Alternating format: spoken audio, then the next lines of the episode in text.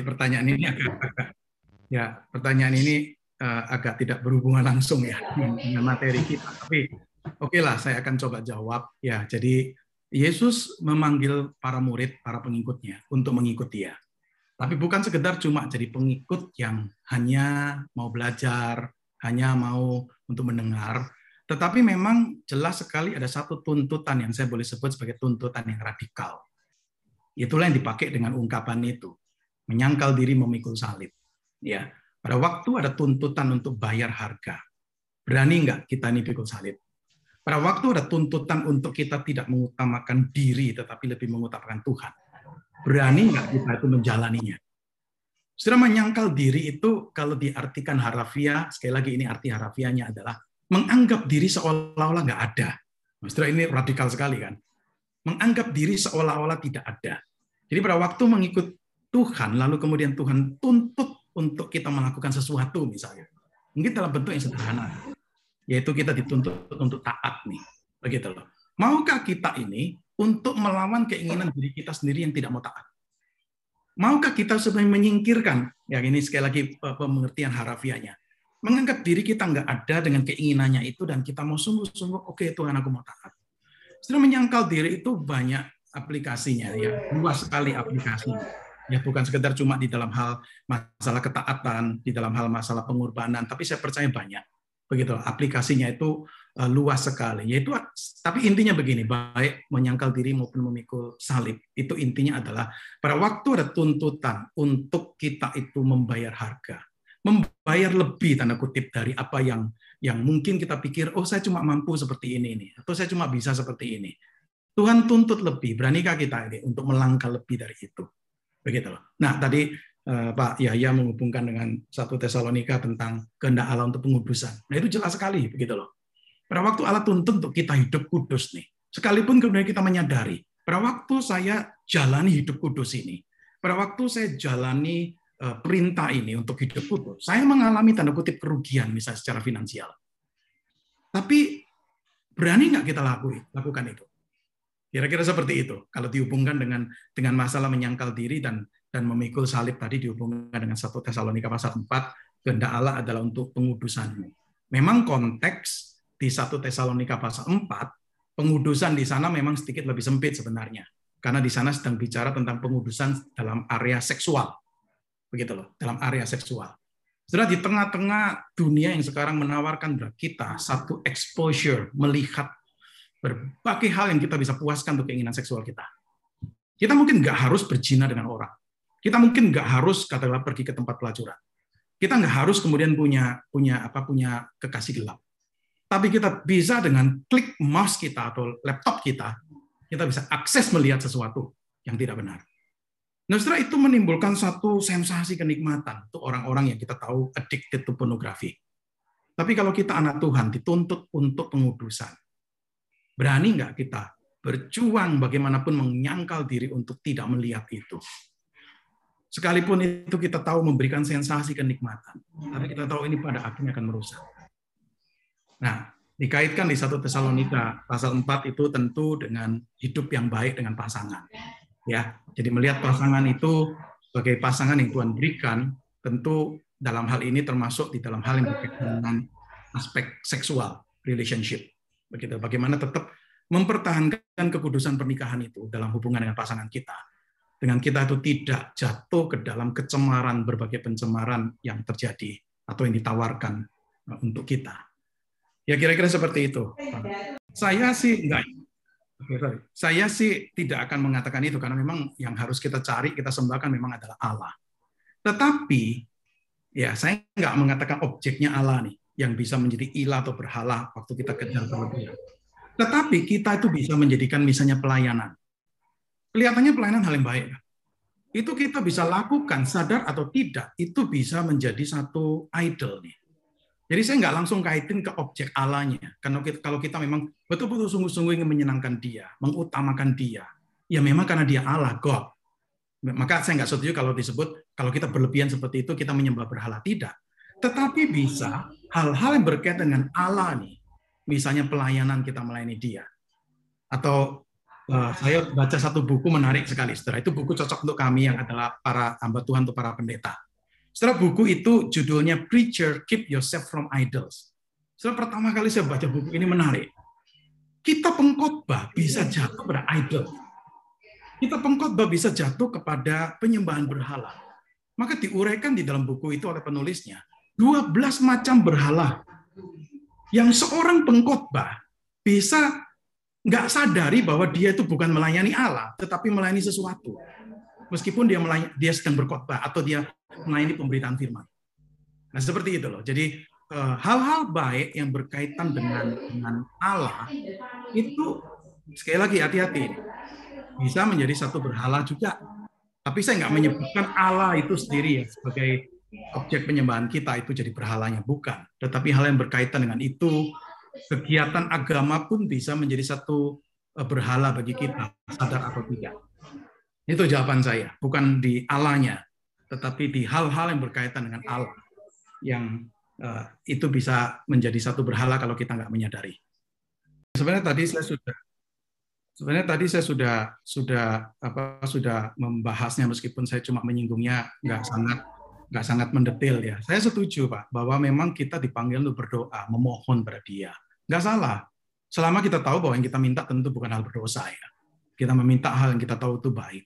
Cuman yang tadi saya katakan hati-hati nih.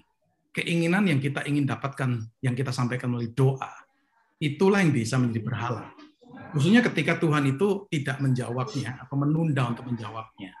Nah, ini yang jadi problema. Jadi bagaimana reaksi kita ketika doa kita tidak dijawab oleh Tuhan? Itu akan menyingkapkan siapa Tuhan itu sesungguhnya dalam hidup kita. Apakah dia itu cuma sebagai instrumen alat untuk kita mencapai tujuan?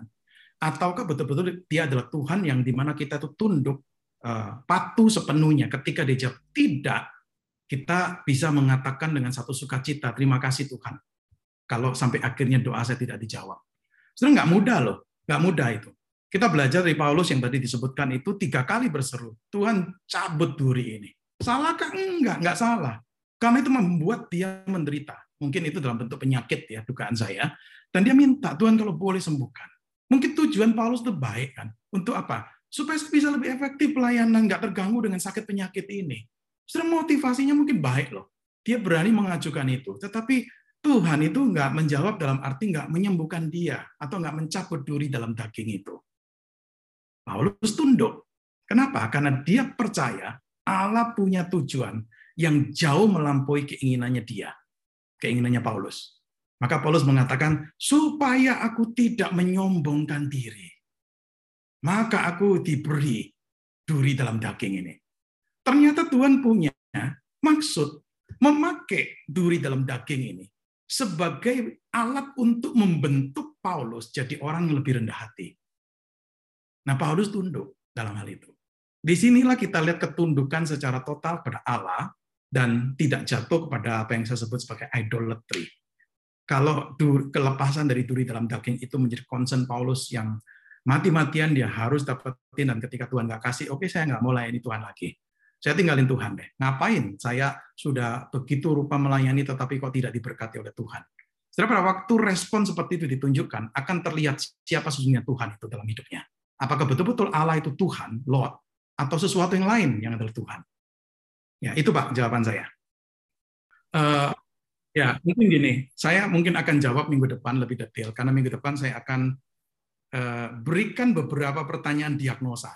Begitu loh, berikan beberapa pertanyaan diagnosa untuk yang akan menolong kita untuk kemudian kita berpikir apakah ini sudah jadi idol atau tidak, begitu loh. Tapi kalau saya ingin jawab secara singkat, saya kembali kepada eh, apa kutipan tadi dari John Calvin. Jahatnya keinginan kita bukan terletak di apa yang kita minta, yang kita inginkan, tetapi jahatnya keinginan kita adalah ketika kita itu memintanya terlalu berlebihan. Pikirkan tadi beberapa hal yang saya sebutkan, meskipun tidak sangat lengkap, sangat komprehensif. Apakah demi ambisi kita untuk memajukan bisnis, sampai misalnya nih, kita korbankan ibadah kita, kita korbankan keluarga kita, bahkan kita korbankan kesehatan kita. Apakah ketika bisnis yang kita ingin dengan ambisi kita mencapai satu level tertentu, lalu nggak sampai ke sana, lalu kita menjadi orang yang pahit hidupnya, menjadi orang yang suka marah-marah kepada bawahan, keluar kata-kata makian dan sebagainya. Karena apa? Kita nggak dapetin ambisi yang kita mau, achievement yang kita mau dapatkan ini, ini kita tidak dapat ini. Nah, lihatlah dari apa? Lihatlah dari buahnya. Begitu loh, kalau saya pakai istilah saya. Lihatlah dari buah-buah kehidupanmu. Baik dalam kehidupan pribadi, kehidupan rumah tangga, kehidupan relasi dengan teman, ataupun sikap-sikap attitude yang lain. Maka ketika ada sesuatu yang buruk terjadi, ada baiknya kita itu bisa dengan tenang berpikir, kenapa saya seperti ini ya? Ada apa ini? Kalau sampai keluar kata-kata kotor makian kepada istri saya atau kepada anak buah saya. Why? Padahal saya tahu nggak boleh kan? Kenapa? Coba pikirkan. Pada waktu kita memikirkan dengan jujur, seringkali kita akhirnya menemukan ada sesuatu nih yang menguasai hati kita begitu rupa. Yaitu mungkin jawaban saya secara singkat lebih dulu. Minggu depan saya akan berikan seperti list pertanyaan-pertanyaan itu jadi perenungan untuk kita di dalam kaitan dengan tema victory over idolatry. Saudara, ketika saya mengatakan victory over idolatry, jangan, jangan kemudian saudara berpikir secara simpel, yaitu dengan ikut sesi ketiga, mempraktekkan langsung, langsung menang. Saya percaya pergumulan kita terhadap idolatry adalah pergumulan seumur hidup. Tapi kita mampu untuk diubah, kita bisa untuk diubah, dan kita bisa menang. Meskipun menangnya mungkin secara progresif, pelan demi pelan kita menang, tapi ada pertumbuhan. Itu yang saya akan bahas minggu depan. Thank you. Allah menggenapi firman-Nya, tiada yang mustahil bagi orang percaya. Yesus cinta saya, Yesus cinta kamu, Yesus cinta semuanya. Firman-Nya digenapi, Yesus cinta saya, Yesus cinta kamu, Yesus cinta semuanya. Firman-Nya digenapi, to Jesus I want, to Jesus I need, to Jesus I come, setinggi kau suruh, to Jesus I want, to Jesus I need.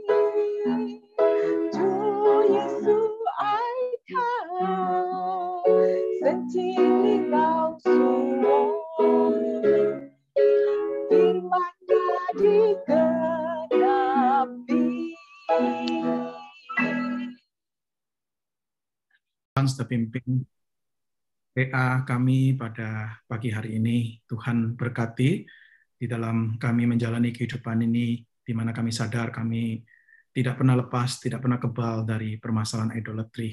Mohon anugerah Tuhan menyertai, dan bersyukur untuk kesempatan boleh memberikan persembahan. Biarlah Tuhan juga berkati supaya persembahan ini bisa dipakai menjadi berkat untuk perluasan kerajaan Tuhan. Terpuji namamu ya Tuhan, kami akan mengakhiri P A The Mission pada pagi hari ini, dan sekali lagi kami menengadah kepada Tuhan, memohon berkat dari Tuhan. Kiranya anugerah dari Tuhan Yesus Kristus, kasih sayang dari Allah Bapa, kekuatan dan pertolongan dari Allah Roh Kudus menyertai saudara-saudara sekalian mulai saat ini, dan bahkan sampai selama-lamanya. Amin.